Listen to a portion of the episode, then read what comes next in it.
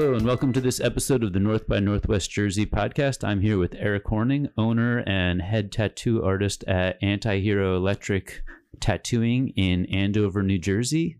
Hi, Eric. How you doing today? I'm pretty good. Thanks for having me on the show. Yeah, uh, nice, bright and early on this spring day. Um, so, for those who may not know you or um, have ever been here before, can you just give us a little bit of background about yourself?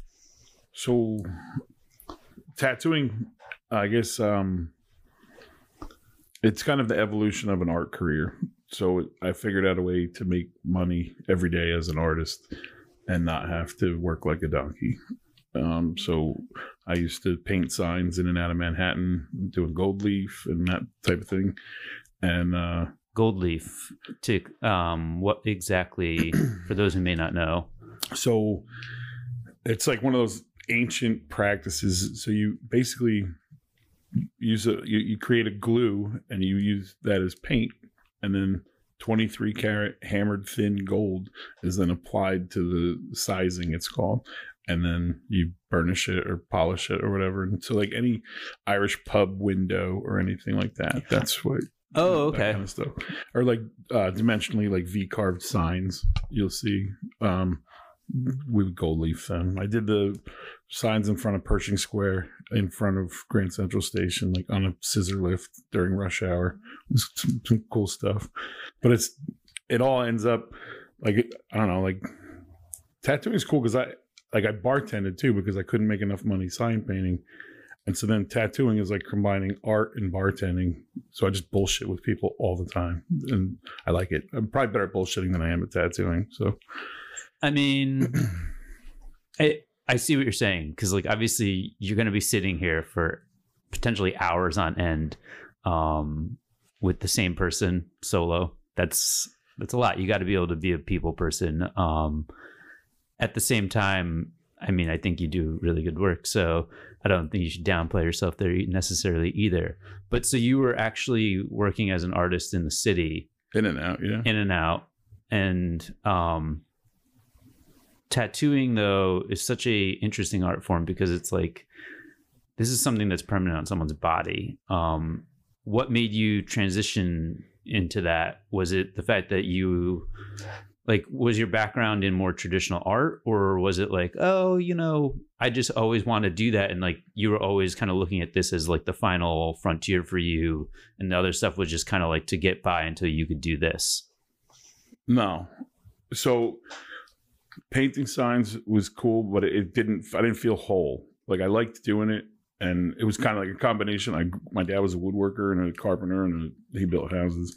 So painting signs was like um what I grew up doing with my dad and then the combination of art and I thought that would be perfect. And then as I began like the longer I did it the less I liked it. And so then, in order to, like I was saying about just trying to figure out a way to make money, but not have to compromise being an artist, I got to a point where I was done bartending. I was exhausted, and I said to my wife, "Like, what are we gonna do? We got, I got to figure out a way to do this." She goes, "What do you, you know, like, what, what do you want to do?" And I said, "You know, when I was." When I instead of painting signs when I was 19, I wish I'd have started tattooing and I think that would be a great way to make money. And she's like, it's not too late. So I talked to a friend, and um, I was 29 years old with a baby and a baby on the way, and he was like, yeah, let's go. So then I apprenticed for a couple years and worked for him for another couple years, and then I opened this place after four years. Okay, so so like you said, you grew up around here. You grew up mm-hmm. in Stillwater, Yep. and you always wanted to be an artist. Yeah, like I didn't ever want to be anything else. Like so, from you know early age, it was always like that's that's what I'm gonna do. That's that's the end game. Yep. Okay. Now, are you classically trained at all, or was it always just kind of like you just had it naturally in you and you're pursuing it without actually getting any formal training? No, so I, I went away to school. Actually, I went away to school with your sister. Yeah.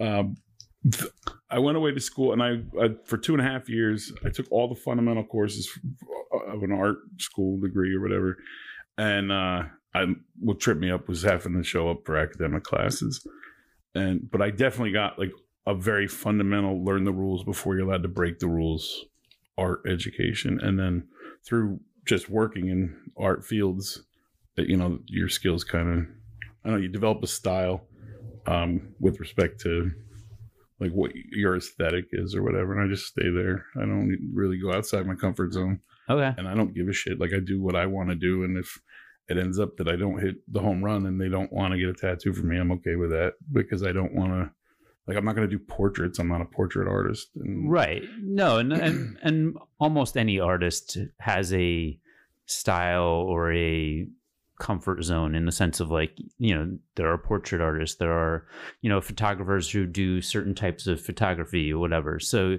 you feel like you've found like that right mix where you're in the right zone. Yeah. That's great. I got some good advice from my father. And he said, if you're going to be a farmer, don't just grow broccoli. And so I have five other side hustles going on at all times. Yeah. You know, because- and then I don't burn out tattooing because I have income, I have residual income, things coming in from other directions so that I don't have to just grind all day, every day tattooing, Right. which keeps me from, because I think a lot, there's a lot of burnout in tattooing. Really. Yeah. Um just because of the repetitive nature, the hours, what what what about it do you think causes such burnout? you have to dance for dinner every day. And so it's not like a paycheck comes just because you were here. If you don't tattoo, you don't get paid. Right. And so I think that pressure, people eventually are just like, they're not making enough money and they got, you know, the mortgage still shows, the bill still shows up. And if they can't pay it, then they got to find other work. Okay. And then that pressure all the time, dancing for dinner, they, Right. they don't, they can't hold up. And there's a lot of tattoo shops out there, so there's competition. So like with that being the case, um it's kind of a hustle situation, right? And if you're not a hustler, you get just swept away. Okay. yeah it's that's the biggest thing is like finding ways and then, like you you can't i don't ever want to like impose upon people i don't like having conversations outside of work about work but if you hear four people at the bar talking about tattoos or they're not happy with their tattoo artist or whatever you have to take that opportunity then to hustle them into your shop you know? And the uh as like every time I go to the bar, it's like I got to hear people's stupid plans about what their sleeve's gonna be or whatever, and I'm just, it's like I got to be polite because I'm in a service industry, but at the same time, it's like I don't ever get away from it once they figure Well, out. Well, that was what I was about to ask. So, being that it's like kind of a grind and a hustle in a way, when you have people here and you're tattooing, and maybe you don't even like the person, or maybe you don't like the tattoo, or whatever it is, like you said, it's a service industry. It may not seem like that from the outside, but you kind of have to put on the the face because that's another paycheck, not just that day, but maybe they come back or maybe they tell their friend and so you feel like a pressure to always kind of play play the game if you will I used to, and now look the way I've built the shop. It's all referral because I'm not in a strip mall. I don't have foot traffic. There's nobody just happens to pop you're in. not on the boardwalk just Right. getting the hey i got drunk on uh, Right, right. spring break Woo. Yeah, and I, I don't even I don't even do walk-ins if I can help it. I don't like spontaneous because it's like um, if they- they just then deem their tattoo to be a bad decision, then you're associated with it. yeah yeah they they say you're the reason that this Yeah. is bad not Oh, I was drunk. i was drunk and i made a terrible decision. Yep. Okay And then that, so then so I just don't. I try not to accommodate. Or if it's if it's a good idea and it's spontaneous, I'm like hell yeah, let's go. But if and I'll do script literally all day. Whenever anybody wants script, it's like yeah, come on in, I'll fit you in because it's easy, fast, and you can make a lot of money doing it. But like any you know writing or anything like yeah yeah um what was your have you ever actually been in working in a situation like that where like you know like the classic like strip mall kind of place where people come in walk in and they just you know yeah. you can already see it coming from a mile away like this person's not going to be happy with this come tomorrow or a week from now whatever so the first tattoo shop i worked at was two doors down from a laundromat and people would just be like waiting for their clothes and not have impulse control and come in and so then there was times where, and you didn't care because at that point in your career it was like make money yeah Yeah. well sure so do it so i used to Newton used to have a, larger Mexican population. Now it's mostly Colombians and it's it's Guatemalans and whatever. But for whatever reason, these I got tapped into this group of dudes. They were so loyal and they were. uh I put up a sign in the laundromat in my like Spanglish that said half price tattoos in Spanish. And then that led to like one guy like coming in and then it just kind of steamrolled and I tattooed so many of those dudes. I'm thankful. And I still run into them from time to time, like at a diner or whatever. And it's like, oh, yeah, I remember that. And I, you know, I don't want to see the portrait of Jesus Christ I did in my second year of tattooing, but it's it's still good to see those dudes still around. Yeah, yeah. But at the laundromat situation, people would just get bored and just be like, "Oh, well, 27 minutes left. What can I get?" Yeah, That- seriously. And, it- and it- but that that point in my career, like if if I didn't do a forty dollar tattoo, I couldn't buy baby formula on the way home. So Oh, yeah, no, no I- judgment there. Yeah. More of just like, wow, people really just will do anything, huh? yeah, Um, what was the worst tattoo you saw when you were doing that, or did when you were in that uh, laundromat strip mall place? There's got to be one where you're like, that was just so yeah, and I haven't seen this guy since. I might have seen him once after I did it. So it's kind of become infamous. My wife and I used to run a camp for families affected by AIDS and HIV. And uh, the one mom, she had to be like 6'5, 300 pounds. And uh, she's like, Miss Derek, you, you have a lot of tattoos. I said, she's like, how many do you have? I'm like, I don't know. I don't really count. And uh, she's like, I have a tattoo, but I'm not going to show you. I'm like, come on, how bad can it be? So she's like, all right, but don't make fun of me. So she pulls up her pant leg and she's got a bat wing penis tattooed on her ankle. So I'm like, stay here. I'm going to get my camera. And this is before I tattooed. so I took a picture of the bat wing penis and uh, kind of forgot about it. It was in a box of photos. Then when I started tattooing, I stuck it on the bulletin board in my tattoo room. And so then this one guy came and actually was the guy I did my first ever tattoo on my first customer. He was there for like his third tattoo and he sees it on the wall. He's like, Is that a dick? I said, Yeah, they're- free if you want one. And didn't think anything of it. And so then the next day I'm tattooing and my boss pops his head in and he's like, Hey, uh, there's a guy who wants to talk to you out in the lobby. So all right. So I go out and see him real quick and he's like, Is that really free? I said, Yeah. It's like, I want to get it. So he wanted to get it. So now, with respect to nature and science and whatever, drawing the tattoo was like trying to make sure it was like an idyllic penis, like with length and girth, and like it just should look correct. anatomically. You Yeah, don't, you don't yeah, wanna, I wanted to you got to keep the integrity of the art here. Right. You know, just because it's a penis doesn't mean it doesn't deserve the respect. Uh, you know, right. So, but as I drew it, I'm like this. Like, I don't know. I just was. I felt silly. Like here I am, should put it on professionally forehead. drawing a penis, and uh, so then I put a handlebar mustache on the end of it, like bushy. It was perfect, and I just like it. Kind of made up my mind at that moment. Like I'm not doing it unless he lets me add the mustache to the end. So when he saw it, he like he doubled over laughing, like yes, that's what we're doing. So then I tattooed him on his hip, and he wasn't gay or anything. It was just like Yeah, I was it, say, would be like, great so and funny to why- have a dick tattoo. He just thought know? it was fun because I was like, it was okay, free, too. why did this guy want this? Yep. And I I didn't even get it. There was a, a language barrier there, so I didn't really converse too much. I was just like, yeah, let's go. Yeah. So that I tattooed his hip, and uh, I think he just wanted it to be able to show people at parties. So it was pretty It's, good. it's a conversation piece. Yeah, yeah. And, so then the drawing kicked around the tattoo shop, and it, it was just one of those things where it, it went from bulletin board to bulletin board, and it always stayed around the copying machine. We would then draw that mustache when we took pictures of. We, we used to have to photocopy people's licenses for consent and whatever, and we would draw it on with a marker, like a Captain Morgan mustache, on everybody's license, and then they wouldn't notice when you gave them back to them. Just one of those. when you originally put that on the wall, right?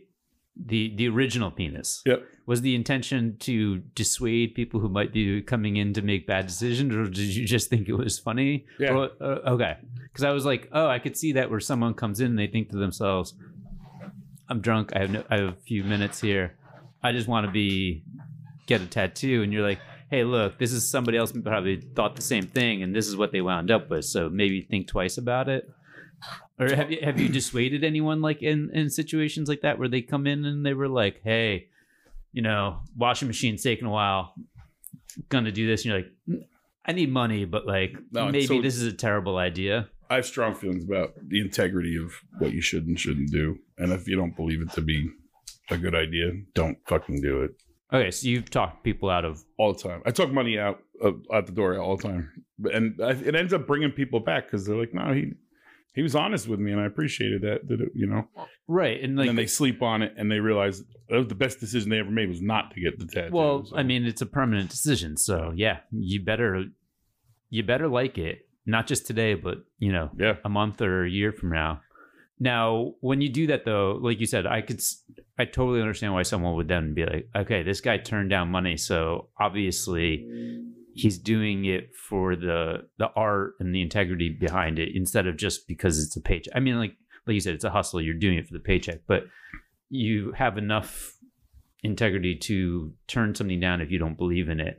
When that's the case, though, do you often, you know, make suggestions based on what they were like? Oh, I came in, I wanted this dick tattoo. And you're like, hey, maybe not a dick tattoo, but right. why Pivot. don't you do Yeah. pivot to this or Yeah. whatever? that and that's all it is is like it's i don't want to say like i'm i don't feel like i manipulate people but it's it's kind of a manipulation where like you can like a card trick where you you can always make their card turn up.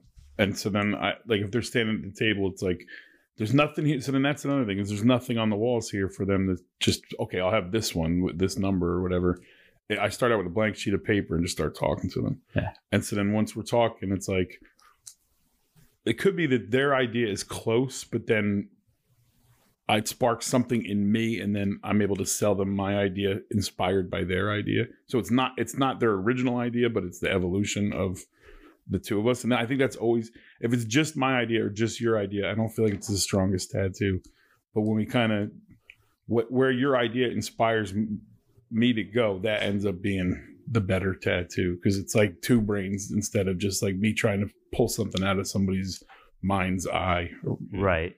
Well, I mean, and I think that makes sense because I, as someone who took a long time to decide on what they wanted, probably too long, um, it, I it's it's important to get it right, and I'm happy with how I, my everything that I did turned out. But I also do understand that like once you kind of have the itch, there's no scratching it until you kind of get it done, Mhm. and so that negotiation, if you will, kind of between like what the idea is and scratching the itch, there's a dance. Mhm. Um, when people come in though and they they seem dead set on something, can that lead to you know? And you maybe don't believe in it. Are those conversations tougher, or you know, do you sometimes have to just turn them away, or do you just if they're truly dead set on it, hey, it is what it is? It takes me a while to get to that where I give up on them and just all right, fine, I'll fucking do whatever you want. Like I think it's kind of weird because of how long I've been doing it. It happens less frequently every year because everybody here has been referred by somebody, and they're like, "Listen, it's not like those other shops. Like, just go talk to my guy, see what he has to say, and the two of you will come up with something cool." So then they're walking in here knowing that it's not just like, "Here, this is my idea, fucking do it." Know? Right. So then, but it happens less and less every year. So it used to be where, and you don't want to feel like you're talking to somebody, you're getting some like upselling them fries and all that other stuff. Like, Yeah. so then, because then at the end they're like, "This isn't what I wanted," and but they feel too self conscious to say, "No, I don't want that." They're like worried about your approval or whatever. So it, it, that's kind of the weird part about what you're talking about it being permanent. It's like just because I believe in an idea, sometimes people are like, "I guess I'll trust him. He's a professional," and I'm like, and I'm thinking to myself like, "Fuck, fuck, fuck." I- Yeah, yeah. Hey, I'm a fucking idiot, dude. Yeah, yeah, yeah, like- yeah, like I just think this will just look because cool. I, yeah, yeah You're just a guinea pig, yeah. yeah, yeah. but Uh, okay, And, and then that's the cool thing too is I get off on this like every day. People are like their tattoos are come out better if I know I have their 100% trust. It's like rewarded. So then there's ones where it's like, all right, I know all the shading and the stuff I'm talking about isn't in the line drawing that I'm showing you for the for the stencil, but I'm gonna kill this. And if they're like, all right, do your do your thing, I totally trust you. it ends up coming out better than I had even anticipated. And I don't know why. I guess it's just because you don't feel like uh, inhibited or whatever. It's like I'm I know this in my heart. I know it's going to come out cool, but I don't know what the fuck it's going to look like until I'm done. So it you know, and it's done whenever you say it's done. It's not- Right. Well, a big part of what must help for you is the fact that obviously not doing walk-ins that gives people time, right? So like do you feel like that's not just because it's a personal preference, but do you think that just gives people that buffer between hey, I want to get this done, Yeah. you looking at the idea kind of and then like there's that little buffer where you get to kind of play with it they get to rethink it look at like kind of some proofs or whatever is that huge you recommend that Hundred percent. Yeah, and I well, I think two things. Delayed gratification is one of those things. It's like there's barely any place where you have to wait for anything now, and so then I need the time just to kind of like. I So I'll be like drawing in my head ten times before I actually get to the drawing. So like my ride to work is like thinking about how I want to approach what I know I have to draw for the day, and it's. I don't even know where were we going. um the fact that there's a buffer when you do Oh, a yeah, yeah. non-walk-in kind of situation where it's appointment only Oh, So and that then, also like, gives them time to change, like to pull out or whatever. And but even that, sometimes they get impatient waiting for their drawing, but it's because it's like I'm worried about each day the day before anymore. I used to stay way ahead, now I can't do that. Um, so the they're waiting the whole time, but then, and I never come through with exactly what we talked about. I'm always like, oh. There's a graphic reason or a design reason or whatever why we can't do what we said. But then once they see that there's a reason for all the changes that I made, it's like, no, that makes perfect sense. And Yeah, no, that, I mean that's that was my exact experience for sure. I came to you like, hey, here's ten things. How do we make this work? And having that ability to kind of hash it out way before I came in was way better than me trying to come in and just be like, do this and Yeah. we'll figure it out on the fly. Because, I mean, there's so many issues that you can run into during the course of it. Obviously, when you're tattooing, like, do you find even with that buffer, no tattoo goes perfectly as planned, right? Like, there's a buff, there's a going to be a pivot or a change that you make, or do most of them go pretty much as as you know the proof? I, I yeah, no, I think most times I like my favorite word when we're done is when I get done. What I, I every tattoo I look at, all I see is the flaws or what I wish I did more of, or I wish this line was thicker or there was more contrast or whatever. But we're out of time or whatever. And I like when people get up, look in the mirror, and like it's perfect. Like, Right. I'm like, oh, that's my favorite word. You know, Yeah, And that, so then, in terms of the, nothing goes like not according to plan. There's always areas where you wish you had more time, or oh, I wish I'd have thought of this before I started, or whatever. But in terms of execution, I usually feel pretty confident. Like when they're leaving, that I did exactly what they wanted. Right. Well, I was thinking more so like of the fact that like, oh, we ran out of real estate, or That happens. because like you know what I mean, like Or I'll draw something that where I think I usually have people send me a picture of like where we left off, so then I know like how to make something bend with the body line so that to make sure it just looks appropriate to where it is.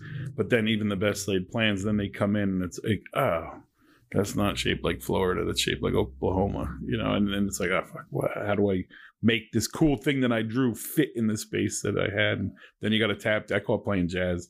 You're off script. So then I get out the markers and make the adjustments and whatever to the stencil or you know, so that everything fits in the space. gotcha. so to go back, you start at 19 doing the stuff in the city. You're bartending. Um, you said you then apprenticed. What was that like? Where did you apprentice, and how did you transition? Did someone just you go in, you go, "Hey, I already have a background in art, and I want to do this," or is there a little more formal process to it all? it's like formally informal. So it's like a handshake kind of thing. I had been tattooed by the guy that I went to.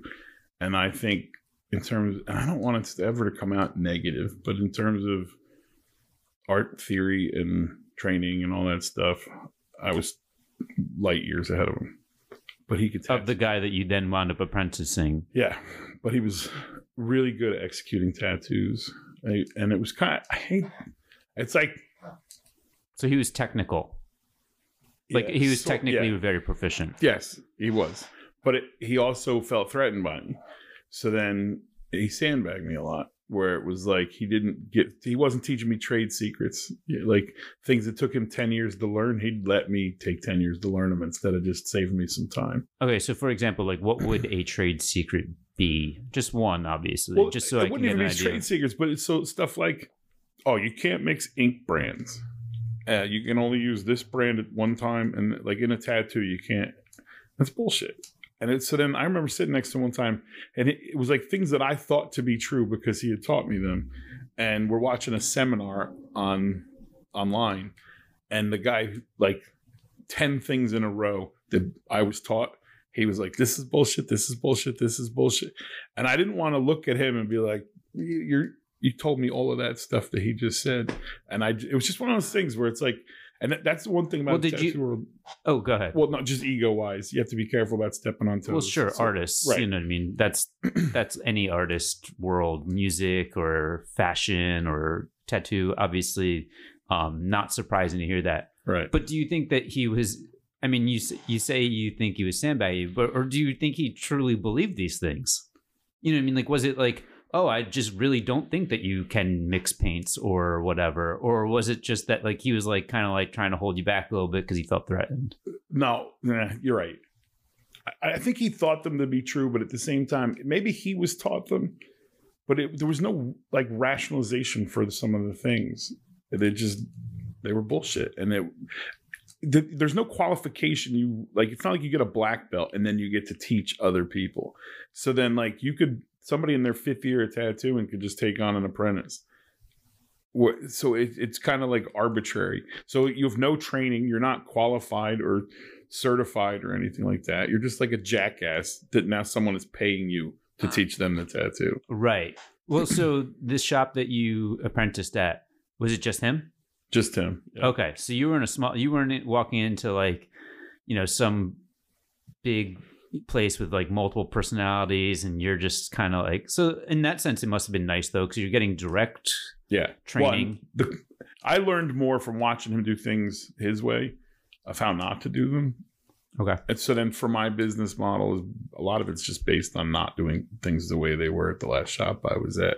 And not as an indictment of his style. It just wasn't mine. Okay. Um, So when you go to this apprentice thing, right? What's the process? I mean, what was your process like? It doesn't necessarily mean that it's always like this, but are you spending how long until you start tattooing? Are you is it like six months I just watch, or is it like six weeks? That's six what days? I did here with Casey was like a, quite a few months of just watching, kind of soaking it in.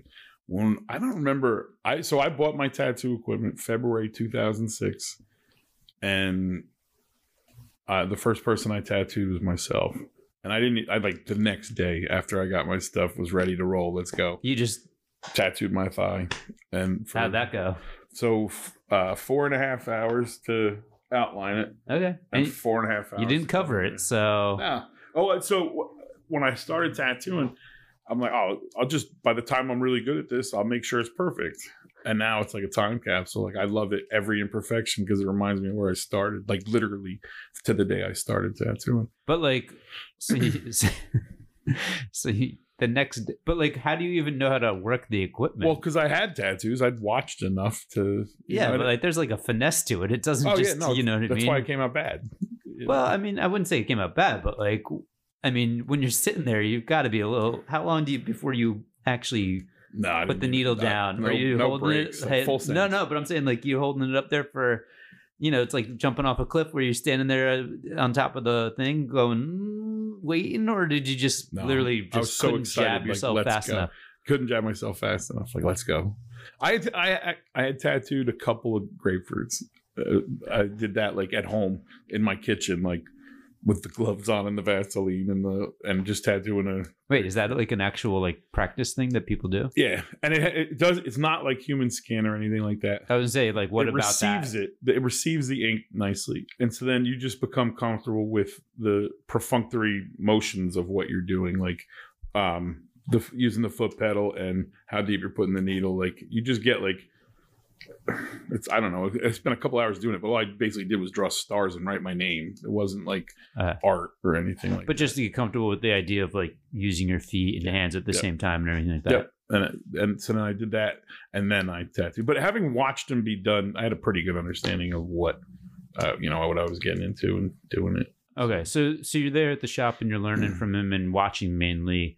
Um, in that process, what are you picking up mainly? Just like, is it more of the customer relationship aspect? That like you were saying, like you know, this is the hustle aspect of it, or is it really just learning? Like, because if you're not tattooing, like you said, like on a grapefruit and getting used to the feet and the hands and working in unison or whatever, what's that first six months or whatever it was, you know, is it really just kind of understanding the business side of it? No, it's it's tricky because it's like you want so badly for somebody to come in and say, "Hey, I'd like to get a bad tattoo. Will you do it?" And you're like, "Yes, I I would gladly do a bad tattoo." for Yeah, you."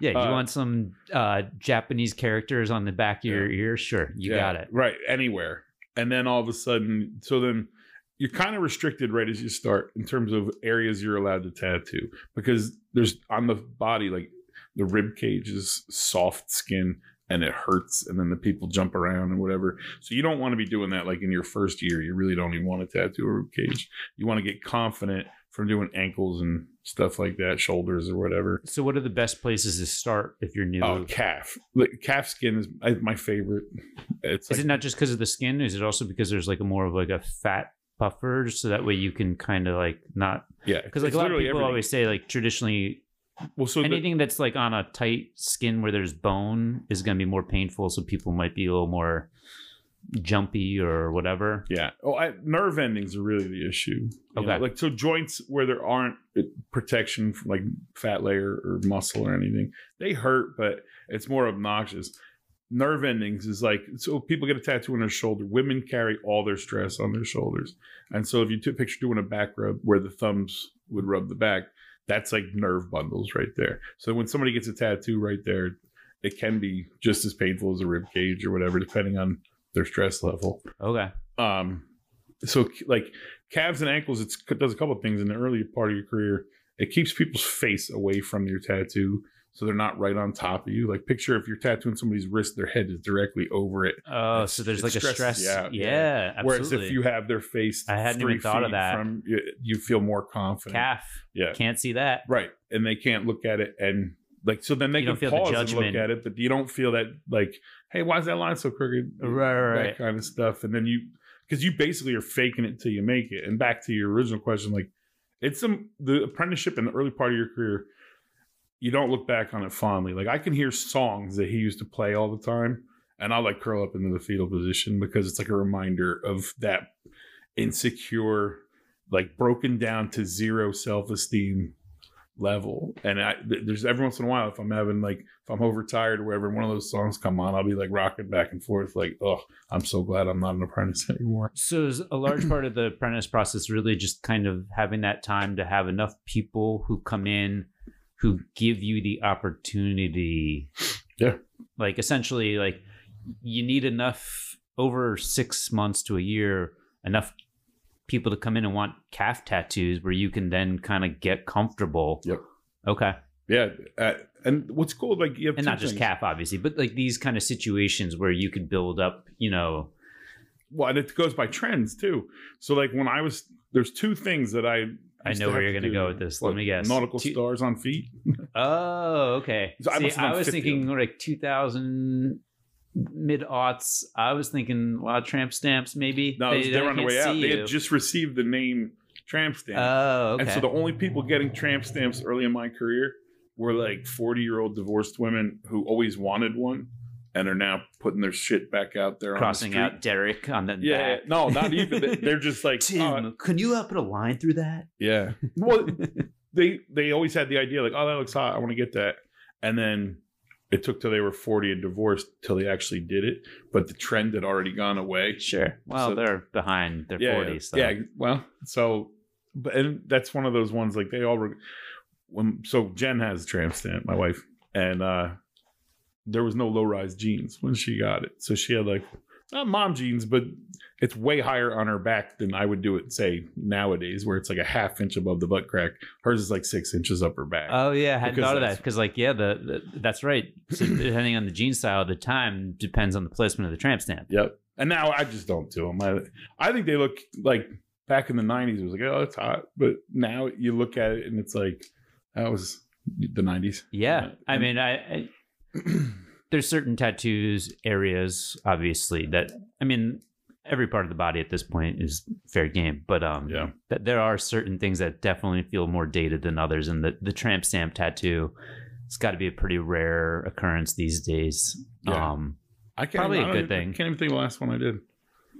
yeah, no, I mean that's probably a good thing. Yeah, but I, so I tramp stamp ends up being like symmetrical, shaped like the top of a thong. Like Yeah. that V, you The know, whale that- tail. Yeah, the whale tail exactly. So the, I'll get asked to do lower back tattoos, but they'll be like sweeping across, not uh, like no symmetry, The, the tramp stamp is a very specific type of lower back tattoo. There, like you said, with the stars on feet and everything, it's not just the location; it is the content. Yeah. I think that, and the person who maybe is getting it.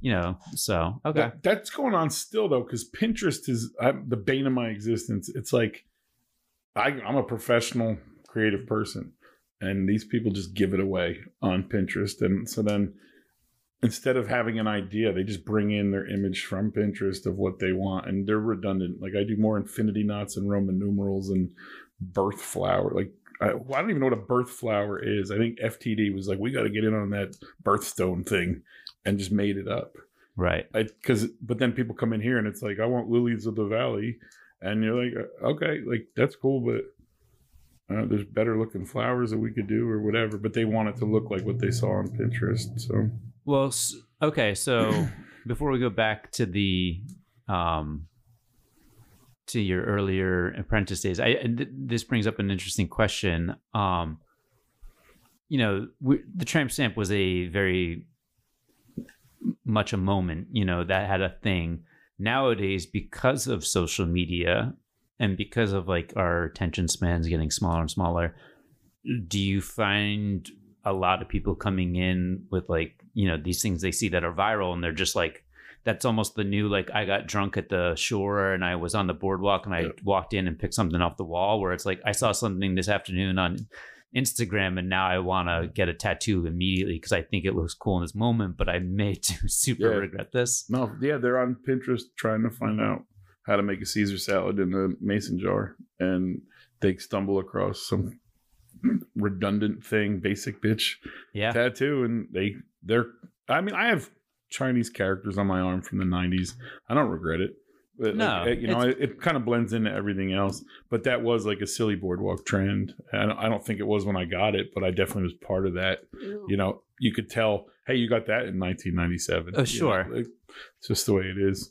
It, but like I, I hadn't really thought of this, but yeah, like you know, much like with like food trends or whatever these TikTok things that happen, is in the tattooing things, you people just constantly bring in like you know, hey, we I out the this. same image like twice a week of people want something, and it, yeah, I just it it's kind of cool because then I just like, all right, I know what I'm going to do here, like, and then trying to make them all look different so that they have a little bit of integrity, and then they're not on the boardwalk and see their exact tattoo already done, and then so then that's the other thing that I end up doing a lot here. It's like if ten people went into ten tattoo artists, I want the nine of them to look at the one I did and say, shit, I wish I went to your guy Gotcha. and so then just from an originality standpoint even if it's the same idea i just want it to be the same idea reimagined or you know re-deciphered or whatever Yeah, I, I mean, everyone's influenced by something. You know, I mean, like the I come in and uh, this is a true. Unless you drew it yourself, like the reality is, like everything has an influence behind it.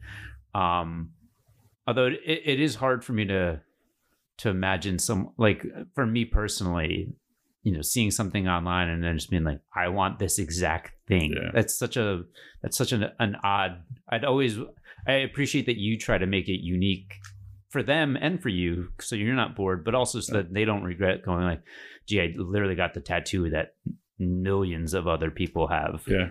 Because uh yeah I, I think anyone would regret it even if they like the look of it like they do at the end of the day like tattooing is a I think people do it because they do like the uniqueness of it all. And so like, yeah, just having something that someone else has, there's like a little something lost to that. What to the same degree that like there's I don't want to say like leaders or followers, but there's like people who are comfortable just having an idea and having that become a tattoo. And then there's people who just need to visually see something and then get it. Like they don't have yeah, there's just like people who have to see something to understand it. They can't listen to you describe it. Right.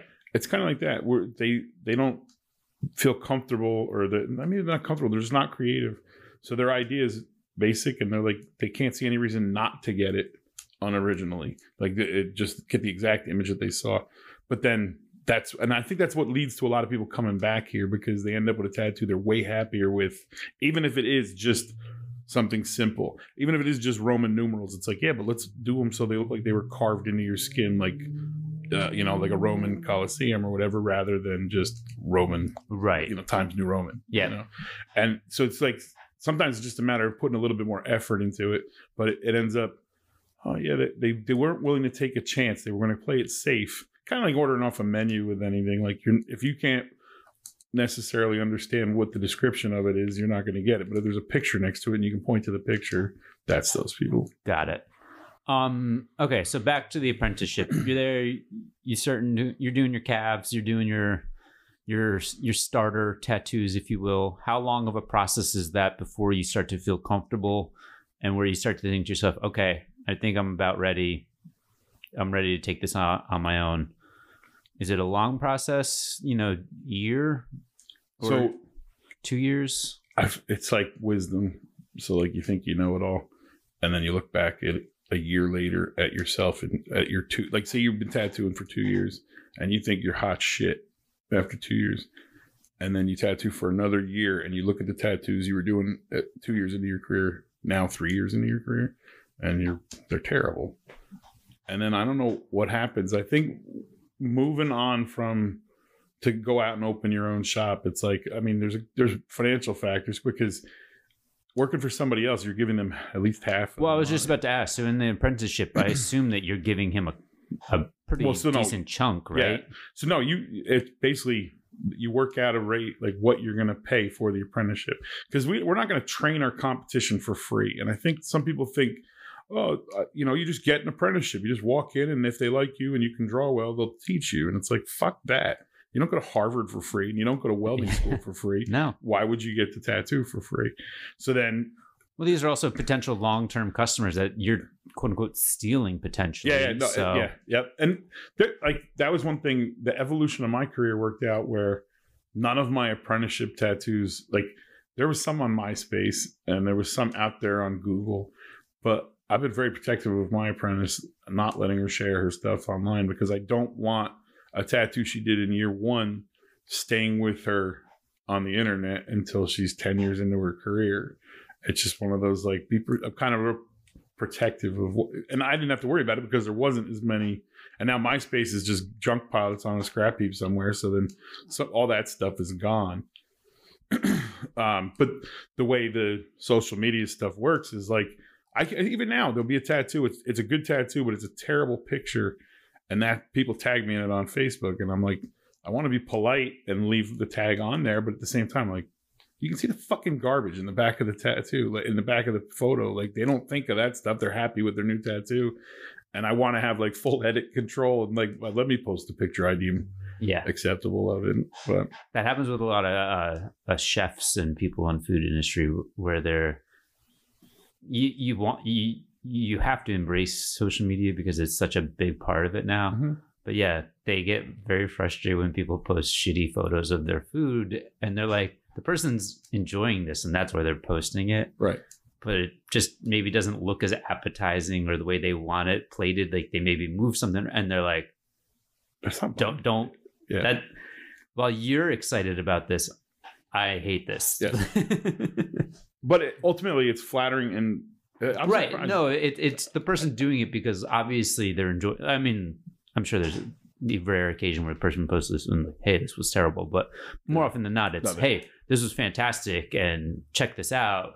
But like, yeah, the photo is not a great photo, terrible lighting, whatever it is. It doesn't Right. make it look super appealing, and all of a sudden, Yeah. You're Well, skirting the line of thanks, but Yeah. No, and then I usually wait a year and then remove the tag. Like the next time it shows up in my memories, I take the tag off just because I, I don't want to hurt their feelings because I am proud of the tattoo. and They just took a shitty picture. right.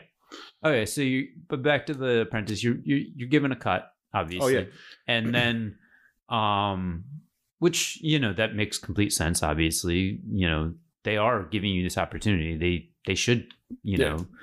know um you're learning the business here i assume too aside from just getting the experience Mhm. in the chair and everything like that. Um so when do you decide okay i'm gonna i'm gonna go out i'm gonna find a space and do it on my own?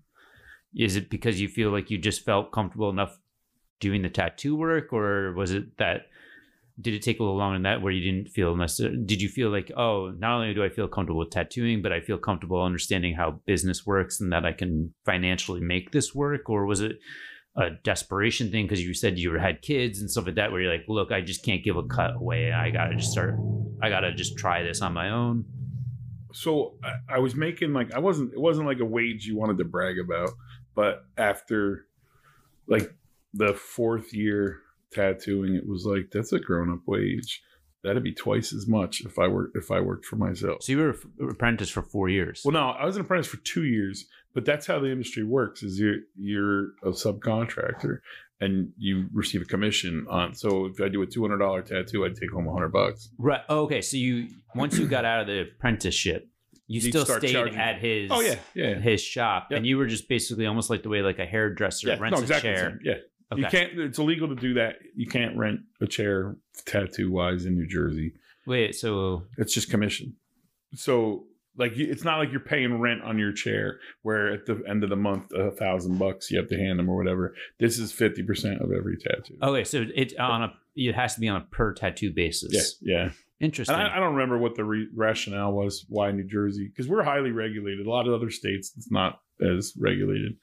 Uh, I don't know the reason why. But so back to your question, um, there was a couple things that happened. I ended up, I had a kidney stone. Ugh, same. No, that found- game. oh, they're- Terrible. they're awful. So what, I've probably had them 10 times. This was probably like time, Only num- once, time number God. six. and actually, I think I had one in both sides was the issue. So then I ended up admitted into the hospital because they were worried about renal renal colic and, and failure. So while I was in the hospital, I was like climbing the walls, just like I wanted to not be there, I wanted to be at work and whatever. Um, I had my wife drop off a notepad and I wrote a business plan. And so then I don't think that that wasn't based on what I learned. It was like, all right, let's see if this is doable before I even think about it.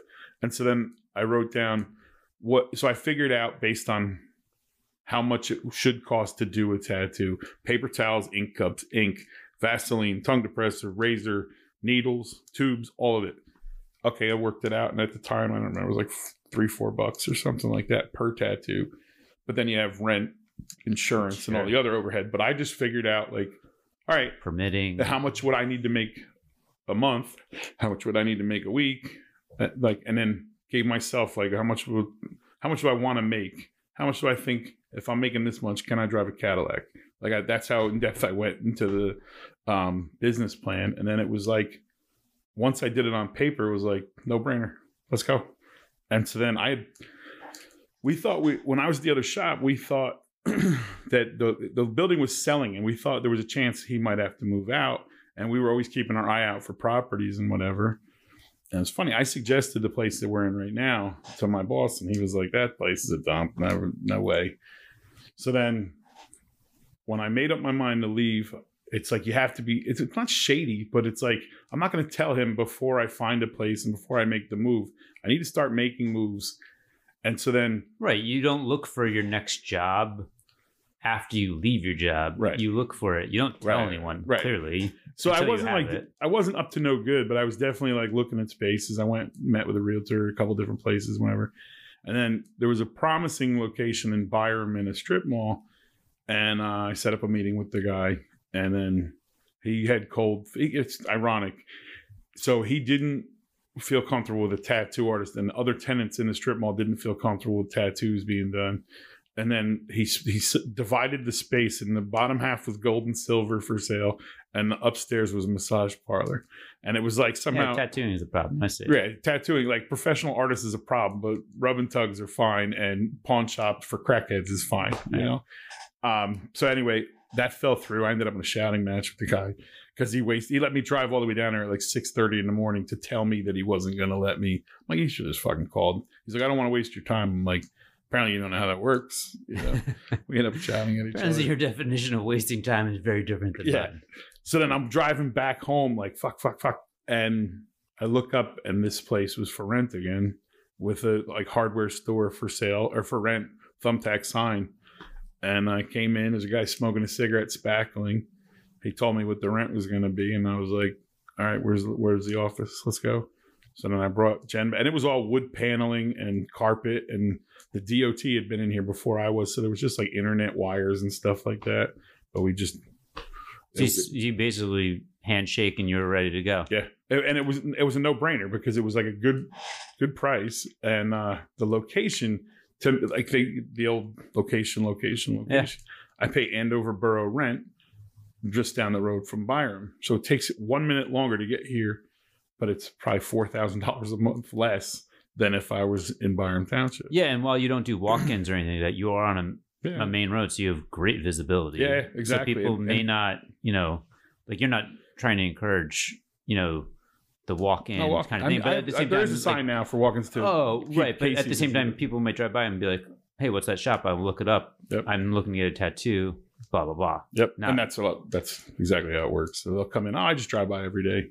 I wanted to see what you're about, and then all it took across the street. There's a motorcycle store across the Which street. probably has been very good for your business, Yeah, being good. that there is a very big crossover between tattooing and that type of culture. yeah, and it, well, it's yeah, it's weird. People are so loyal to their guys. It's like I don't get like. Well, I'll put it down this way: the manager across the street. It was like Domino's. He came over and we hit it off conversationally, and then he was like, "Yeah, all right, I'll get a tattoo from him." Once I tattooed him, it, then all the employees got in line, and then they started coming in for tattoos, and then. When they're sitting at their desk with their tattoos and waiting for the Where'd you get that? Where'd you get that? Oh, right across the street. Tell Well, I was going to say, so when you start this business, obviously the the fear's got to be, are enough people going to walk in the door?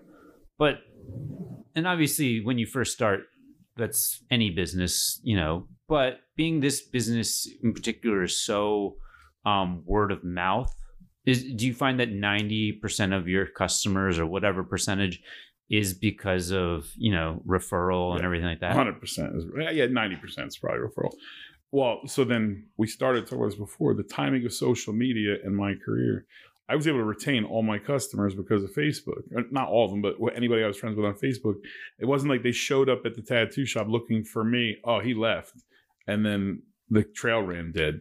They just followed me right over from Facebook. I mean, I think that's super common because, with rare exception, most people I know who have tattoos, you know, are happy with them, sing the praises, and then we're like, when somebody's like, "Oh, I think I'm getting a tattoo," it's always like a competition between everyone to be like, "No, you go see yeah. my guy." Yeah. You know, they, they, they you almost become uh, brand loyal the way Yeah. like people are with you know other things, and Hundred then percent.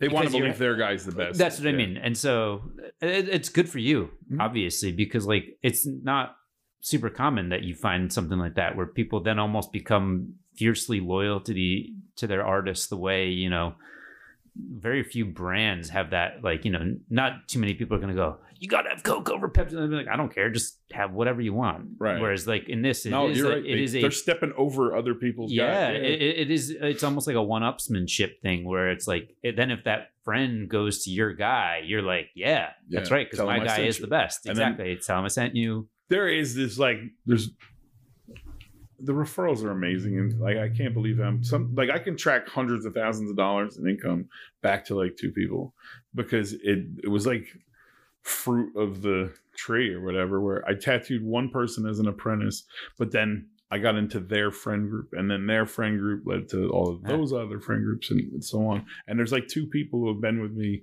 that where I can so much work from like one high point kid, one Newton kid. And it just like it's like mining, and you tap into one like gold rich ore deposit, and These 2 people go. are like your Kevin Bacon, your six degrees of Kevin Bacon. Yeah, honestly, yep. And I'm still friends with both of them. Like, and I, you know, I that's the other thing too. Like, I don't really say, "Oh, my customer," unless I'm like just trying to get to the important part of the story. I, most time it's like my buddy, my friend, this kid I tattoo, whatever.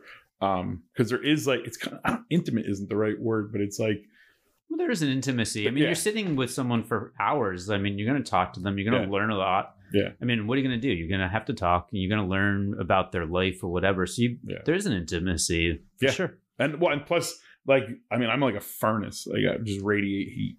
And so, like, sitting that close to somebody, there is like chemistry, even where you're, Of course. you know, it, Well, then also the, the person walks out and they have a piece of you essentially on them forever. That's a weird legacy when you put it that way. But it's true. Yeah. I mean, there's no way around it. So you are inextricably linked in a weird for way. better or for worse. Yeah.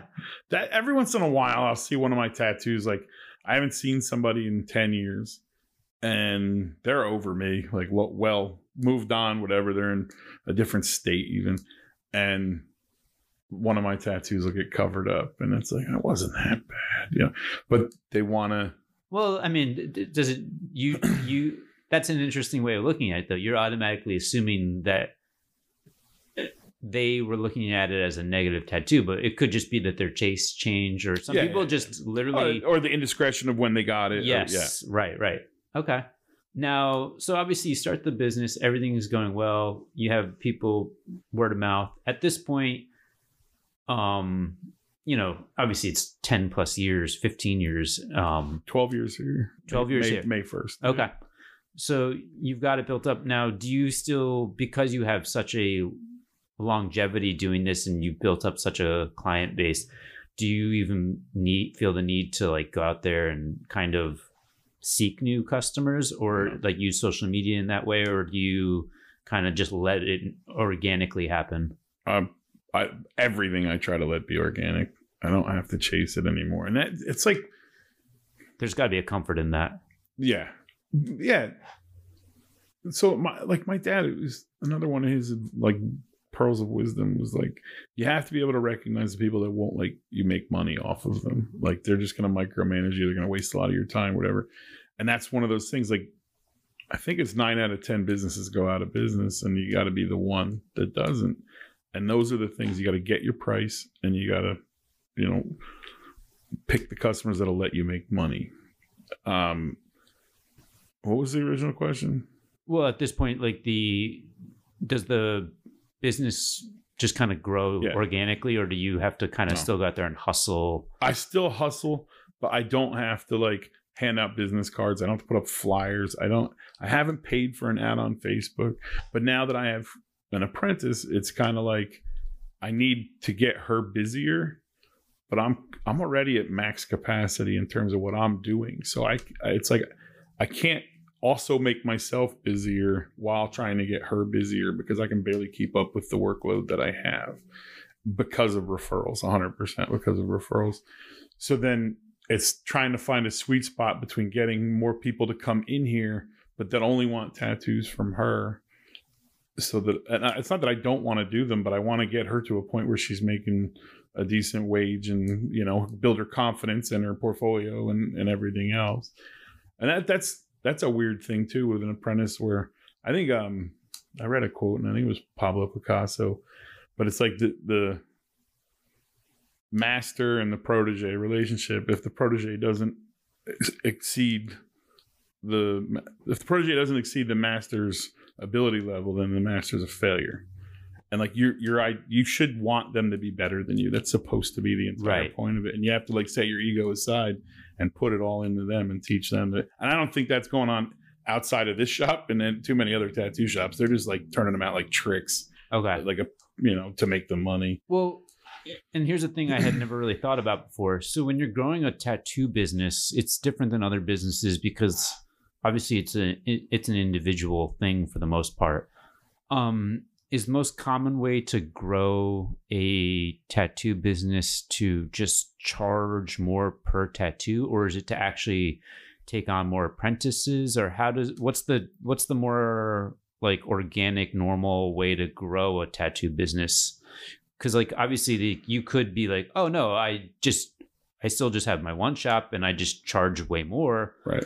Or do All you actually do like oh no i just have a bigger space i got more room i take on apprentices i take my cut and that's the method or is it kind of like some people do one some people do the other some people is it I just, think a lot of so some tattoo shops aren't even tattoo or artist owned. They're like a business person owns it. they're like a, a landlord Yeah, and so then they collect.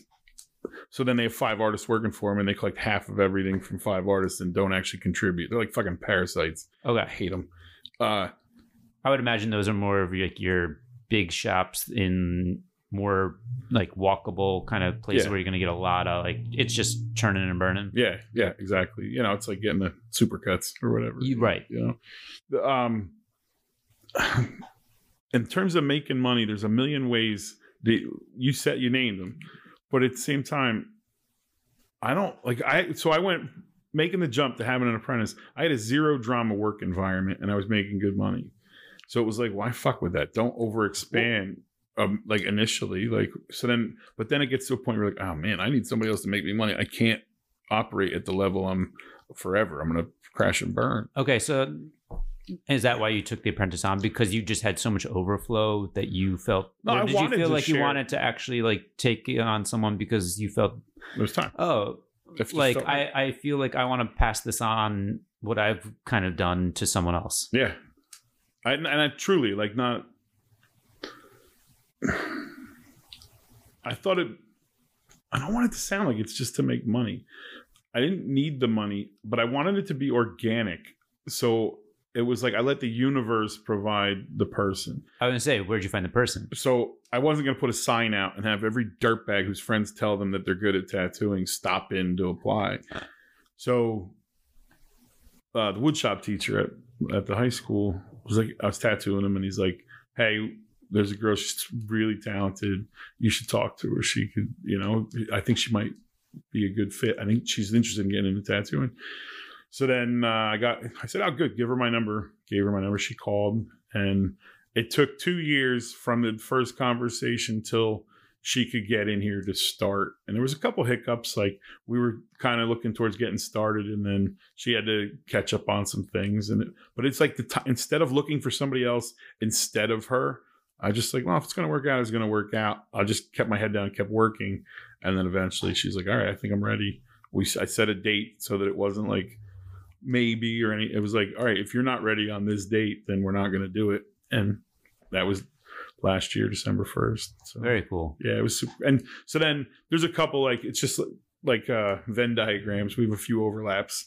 So she's a Stillwater kid, just like I was. Uh she's she's a softball player, and so then my daughter's real big into softball. So, Yeah. And then so we have enough in common where we like talking about some of the same things. But then maybe in 46.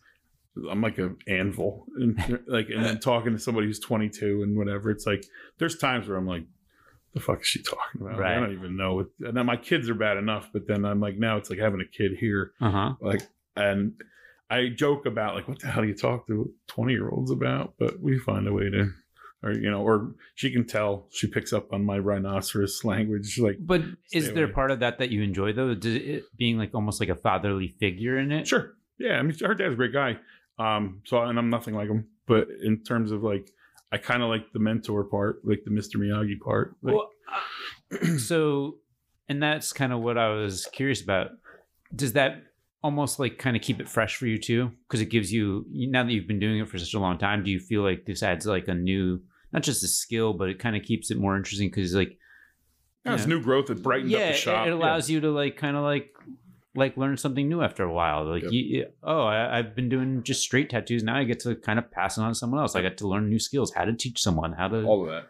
And on top of that, even too, gave me the excuse to like, all right, get another tattoo room because there wasn't enough space. This was just storage, the room that we're in now, and it was, and then it just it was like little things, even like, so I'm right-handed, and now my counter's on my right. I've been reaching across my body because that's where the sink was for t- 11 years. Yeah. and now moving over here, she's left-handed, and the counter's on her left. Like just little stuff like that kind of worked out. As a lefty, I feel for the world is not set up for us. Yeah.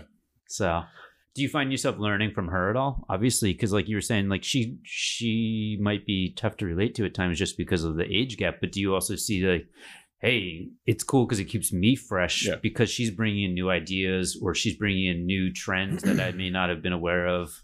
she's already there's certain skills that she's not mastered, but like certain types of shading. I don't know how to do it. I don't watch YouTube videos. I'm like I, I might be doing it's like I can play guitar, but I can't read music kind of thing. Yeah. And I like salt and pepper shading. It's one of those things where it's like I, I'm aware of it. I like the way it looks.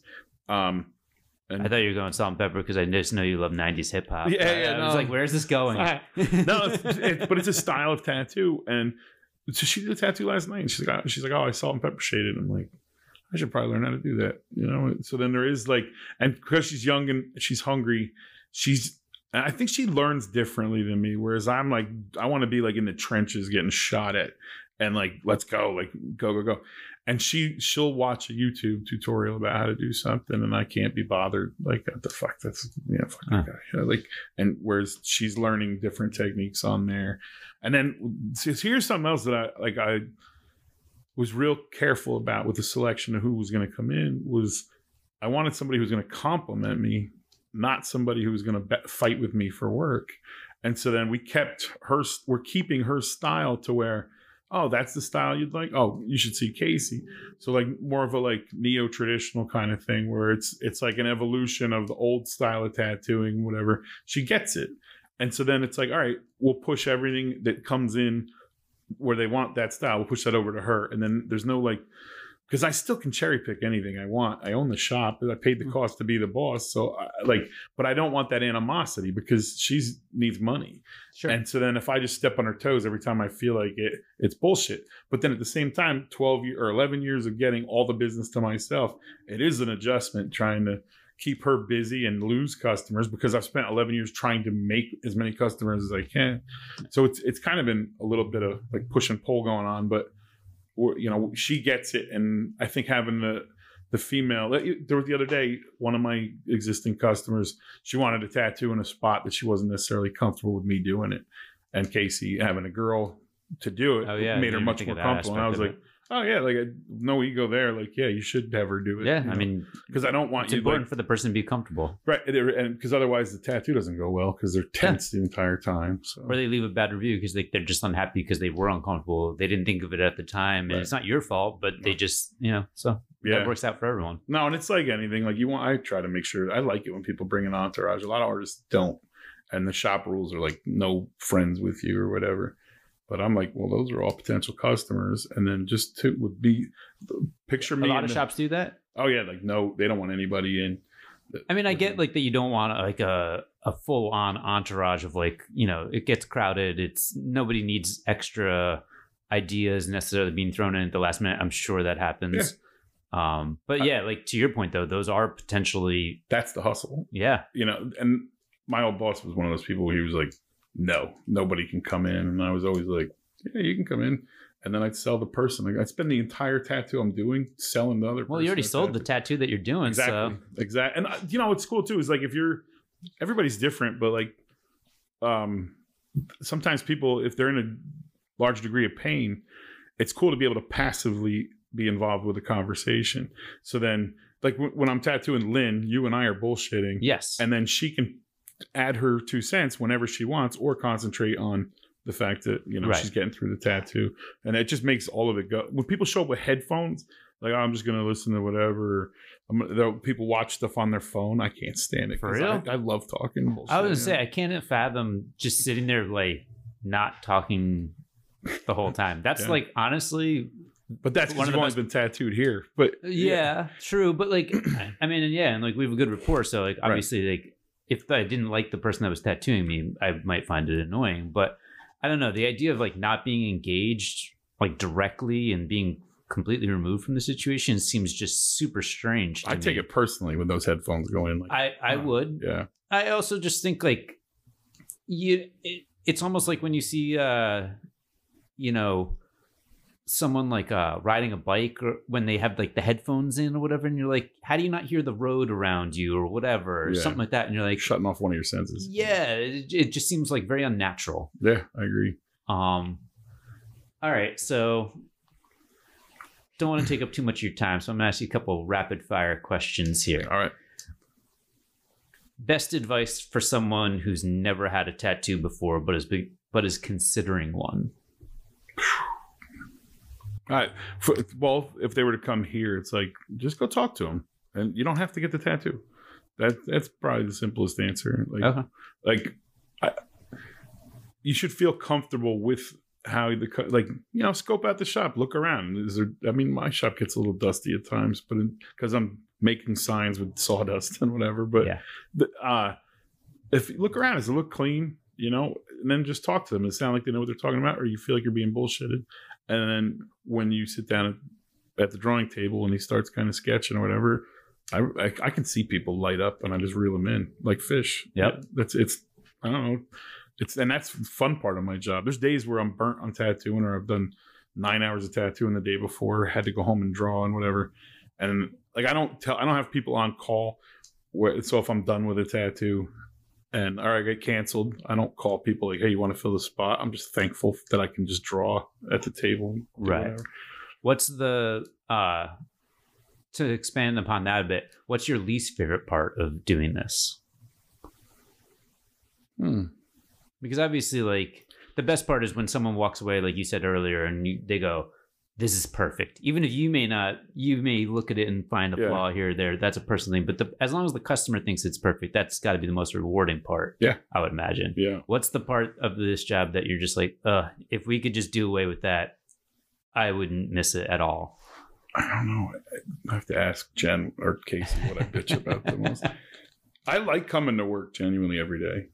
So Uh, then maybe there's nothing. That's that's a completely there's valid stuff answer. I bitch about. Like it's the Pinterest stuff where it's just like I the wanna- uninspired tattoos. Yeah, yeah, uninspired tat, fucking dandelions, birds of a feather, like the things that there's jokes about them on the internet. like- Wings. yeah, well, I like doing wings, but I'm more like, what kind of hawk do you want, or what, you know? like, so then I approach it from that direction. But when it's like in a, a purely generic, like, okay, Yeah. got it, done and seen it. Yeah. Oh, Casey had to do a tattoo yesterday, and if they're listening, I'm sorry, ladies. They wanted whatever their tattoo was written in the Walt Disney font. Ooh, Disney me- people are yeah, very yeah, hardcore. Exactly. Like Disney people, check one. I had an employee one time who was a Disney person. Went every weekend. Lived Hmm. in. Oh, she was in L.A. and she went. She had a, a pass. I didn't realize you could have like a, a like a Yeah. a full on like you can go whenever you want thing. And she would go every weekend. And I was like, uh, what do you like? You go a lot? And she's like, no, no, I go every weekend. I was like, yeah. And then, then that's where I learned by then researching online that Disney people that that's a very common thing. And when you're in that world, like that is your world. Horrible. I haven't taken my kids to Disney, and I won't. I, I want to go to Alaska. You know, I'd rather do something that unforgettable. Yeah. That Disney to me is just it's like everything about it. The movies even now after Lion King are just commercials to sell you shit at the Disney store. Like there's there's no longer any They have Yeah. definitely figured out the merch game. Yeah. and I don't want to pay 12 bucks for a bottle of water or be bumped into by fat fucking Disney people. Like oh sounds awful. I just the the one thing about the Disney thing that weirds me out is I I do think that the adults who are really into it, it's like that's the classic. Tell me you have Arrested Development without telling me you have Arrested Development. Yeah. It- yeah. I, and then I don't understand why adults go without kids. Like it just seems the Arrested Development thing. Yeah. Like they, they live in the fantasy. They don't want the the reality. But anywho, yeah. um, so to someone who would be looking to get into tattooing, what would you tell them is the best thing that you maybe t- say, hey, apprentice somewhere, or what to look for in a, a shop that they might want to apprentice with? So that's something you almost want to it's like your secret shopping. So like while you're getting tattooed like get a few tattoos in a shop. Because if you have one nobody's gonna be like oh yeah let me teach you how to tattoo. You gotta kind of be into the lifestyle. And so then it's like start bringing your artwork to your appointments. And then so you want to slow play it, and then you kind of almost develop a rapport and make sure that you would feel comfortable. If you see him blowing up and yelling at his employees, or you know they're worried about making money, they got like nosebleeds because there's so much pressure on. 'em, That's Yeah. not a shop you want to work in. Okay. Um, and then you know, it, it's I think the complimentary part is like if you see yourself, it's like don't go to a college to be a catcher if they already have three catchers in front of you. Yeah. It's that kind of thing. You want to make sure that it would be opportunity and you're not going to be like fighting for crumbs with three other people. Right. know? There's that kind of stuff. But everybody who's good at art at 18 years old, their friends all tell them they should be a tattoo artist. And it, the art part has nothing to do with it. It has getting through the apprenticeship takes guts. And like, I think, I don't know what the success rate is, but I feel like at more than half the people that do a tattoo apprenticeship don't finish it because they can't make enough money. Interesting. Yeah. And then Huh. they just get burned out and you still paid, but you don't finish up. Wow. And then they end up scratching people in kitchens with their tattoo machines and whatever, but they don't ever reach the professional. I wouldn't guess it would be so high. That's interesting. Yeah. Do you have a favorite tattoo that you've done? No. I, I you know what? This is so weird. I like there's tattoos where I look at them like, fuck, I did that. I'm so that's awesome. But then when they leave the shop, I'm not like, oh, that's my On to the next one. Yeah, you're, you're just on to already just kind of yeah. always chasing the dragon. Yeah, yeah, 100. percent Okay. Yep. Um, is there a trend in tattooing that you currently like, dislike, or anything like that? You know, obviously we were talking jokingly about the the dated things from the past, but is there stuff right now that's like you look at? Obviously, the Pinterest you're not the biggest fan of, um, but is there like something in tattooing that you think is really interesting that's going on right now that's new or different? Or is it always kind of like evolving to the point where like there's not necessarily a specific trend right now that's So like that's out? where we're at now. So then there's these stupid, simple tattoos that we've talked about. But when you look on Instagram and you see what's possible, and you're like, that can't even be real. It's so good. Like it's got to be photoshopped or whatever. How do they? How is the color so saturated? Whatever. I think the way the science of tattooing has evolved, all the materials are better um, and more consistent. So then there's less variation and whatever. But the as far as a trend or anything, I just I'm inspired by how prolific other guys are and how much they're getting done. And so then when I watch, it's like, how could they do this many tattoos of this size at this skill level? And there's days where I want to throw my tattoos up in the garbage because I don't think I'll ever be that good. And then that's usually just low blood sugar or something. But it's like you kind of are like, I don't suck at this, but wow. I'm just inspired by how good other people are at it, and most of them have like a you know a degree in oil painting, or they're virtuoso like Prodigy, just born with. the Is there a ability to do it. specific tattoo artist or just artists in general that inspires you particularly that you find like, oh, this is this Yes would be like, you know, you mentioned Picasso the quote or you know, you mentioned tattoo artists. Is there anyone in particular that's like almost a muse for you or Yeah, but there's a couple, but I it's way more diverse than the one guy's a tattooer, but he does a lot of sign painting and a lot of other stuff. And I'm his how prolific he is is what inspires me. And then you can tell he just stays within his comfort zone and does him. So everything he does, you go to him because you want one at what he does. what who is this? Um, I don't even remember his first name. Is McKeag is the uh, um if you look him up on Instagram and he just it's like M C K E A G Okay. and um it's he'll do a full back piece in like four hours and i'm like oh. and it, I- think the people he probably stands on him and grinds it in like he's a driller. But at the same time you're like god like that's incredible. He's like Yeah. yeah. I got a half a day and then i'll see him post the video of what he did the next day and it's like holy shit. Like they would use a, a spray paint? Like i don't know how he could have done the tattoo the size that he did. And just his talent level is awesome. There's another guy who does lettering and he can he could pick up anything a stick and he'll find a way to make it work as a medium. Like dip it in ink and then so it's like free brush but like he can work on an ipad he can work with brush markers anything he does it's every single thing he does is perfect and you can tell how many reps he spent just getting to that point. So he's just on this lettering level uh, you know so far ahead of everybody else. And uh, i think the entire tattoo industry feels that way about what he does but it's just mind blowing. Oh, you know, there was a guy, um, Jake Weidmann. he had the first Apple Pencil commercial during the Super Bowl, and he's probably the most talented artist I've ever seen across mediums. So he does wood carving, calligraphy. He's like the you know master wizard of calligraphy as well. Okay. But he's one of those guys where you just everything he touches, and he's you know the most anal retentive artist I've ever seen. So it's not fun, but you have to just like stand in awe of Classic what- tortured artist. yeah, I don't even know about tortured, but he's just it, it doesn't Well, tortured by the. OCD. Yeah, yeah, yeah. it, you know. From that angle, yeah. Okay. He's Very something. cool. Yeah. Um, what's the evolution for you and for the shop? Obviously, you're taking on an apprentice now, so things are evolving here. Is that you know? Do you want to just kind of keep it you and one other person? You know, eventually she moves on. You maybe bring another person in, or it's sort of. What do you kind of see as like the long term future of the shop, and for you personally? I'd like to have three more, two more artists besides me and Casey.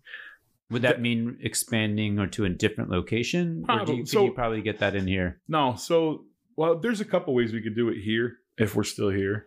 Um, my landlords are awesome guys, and I think this eventually this real estate is going to be a strip mall. But Really? yeah, it's, they prospected on the uh, Lackawanna line going through, so Okay. they're basically just sitting on this place, and then we'll see what happens. Gotcha. But the cool part is they've already told me like if anything ever happens, don't worry, we're gonna we'll build your shop to spec whatever you want in the strip mall. Cool. And it's they're so good to me, I don't even have to wonder like legally or whatever. It's Yeah. like put in the bank. I trust them. okay. So it's pretty cool. So then three so then four total artists I'd say. I don't want people having to be cutthroat because that's not really part of art right. like it we are working artists but i don't want them to feel like i want there to be enough work for everybody and i think you have to slowly build that not expand and then have three people standing around resenting you because they don't make money Yeah, I mean, you took two years to get your first apprentice, and like you're doing fine. So it's like Right. you're you're in no pressure to just add four people. but so then it's been difficult trying to make sure i make it to enough of my kids sporting events and stuff i, I do a pretty good job i'll just work till i'm dead but i take the time off to be So as you as you move forward, just kind of balancing that work life a little bit more. Yeah. And taking half steps back. And so then it's like, if, if they're making me money, I don't have to work this hard this week. And I'm not going to be complacent and just let them make me money. But then the idea would be to earn their loyalty, take good care of them, and then be able to retire, so to speak, while they make me money. And then I just pop in and pick up an envelope like Tony Soprano. You know, that's yeah, and you also get to spend time with your family. It doesn't Yeah. sound like a terrible idea to me. no, no, not at all.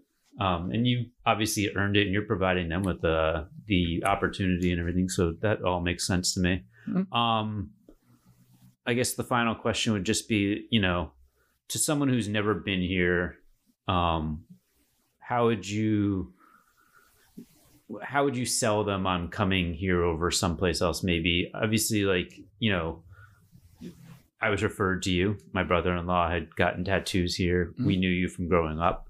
So that was an easy one. But maybe somebody who is kind of doesn't know you or obviously word of mouth is the biggest thing. But what is it about your shop that you think, you know, you guys do really well that someone should come here over someplace else? personal connection. So that was the the best lesson I learned was to be genuine. And so instead of being too cool and acting like a fucking opera diva, I tell everybody, give your friend my cell phone number, and I get back to everybody, and then I make them feel like I, they matter rather than getting blown off in the lobby because they walked in.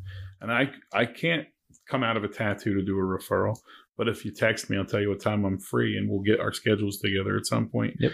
And it takes a little bit more texting and that kind of stuff to reel them in, but then they feel confident in what you know. They come in, oh, and Well, they've already, built up a, personal a rapport. Yeah, Yeah. exactly. Okay. And that works wonders. And so then just being making people feel like they matter, I think, is a big. The So to you, thing. the biggest thing for someone who's never been here is that the personal touch. Yeah. You know what I mean? Like there's a million technical great artists out there, but you guys are particularly great at the I mean, you're good at that too, but No. it's the personal aspect. You're not just going to have some assassin who comes in, tattoos you, leaves, and it's just like it's all scrubbed in. yeah. okay. Mhm. No, and And I actually, my experience has been very much like that. I mean, I thought that I enjoyed the time just sitting here. It was it I was super fun. I mean, like when Lynn got tattooed, I was like more pumped to come because I was like, yeah, we're gonna go hang out and listen to '90s hip hop and Yeah. just talk about TV and food. It's gonna be great. Yeah.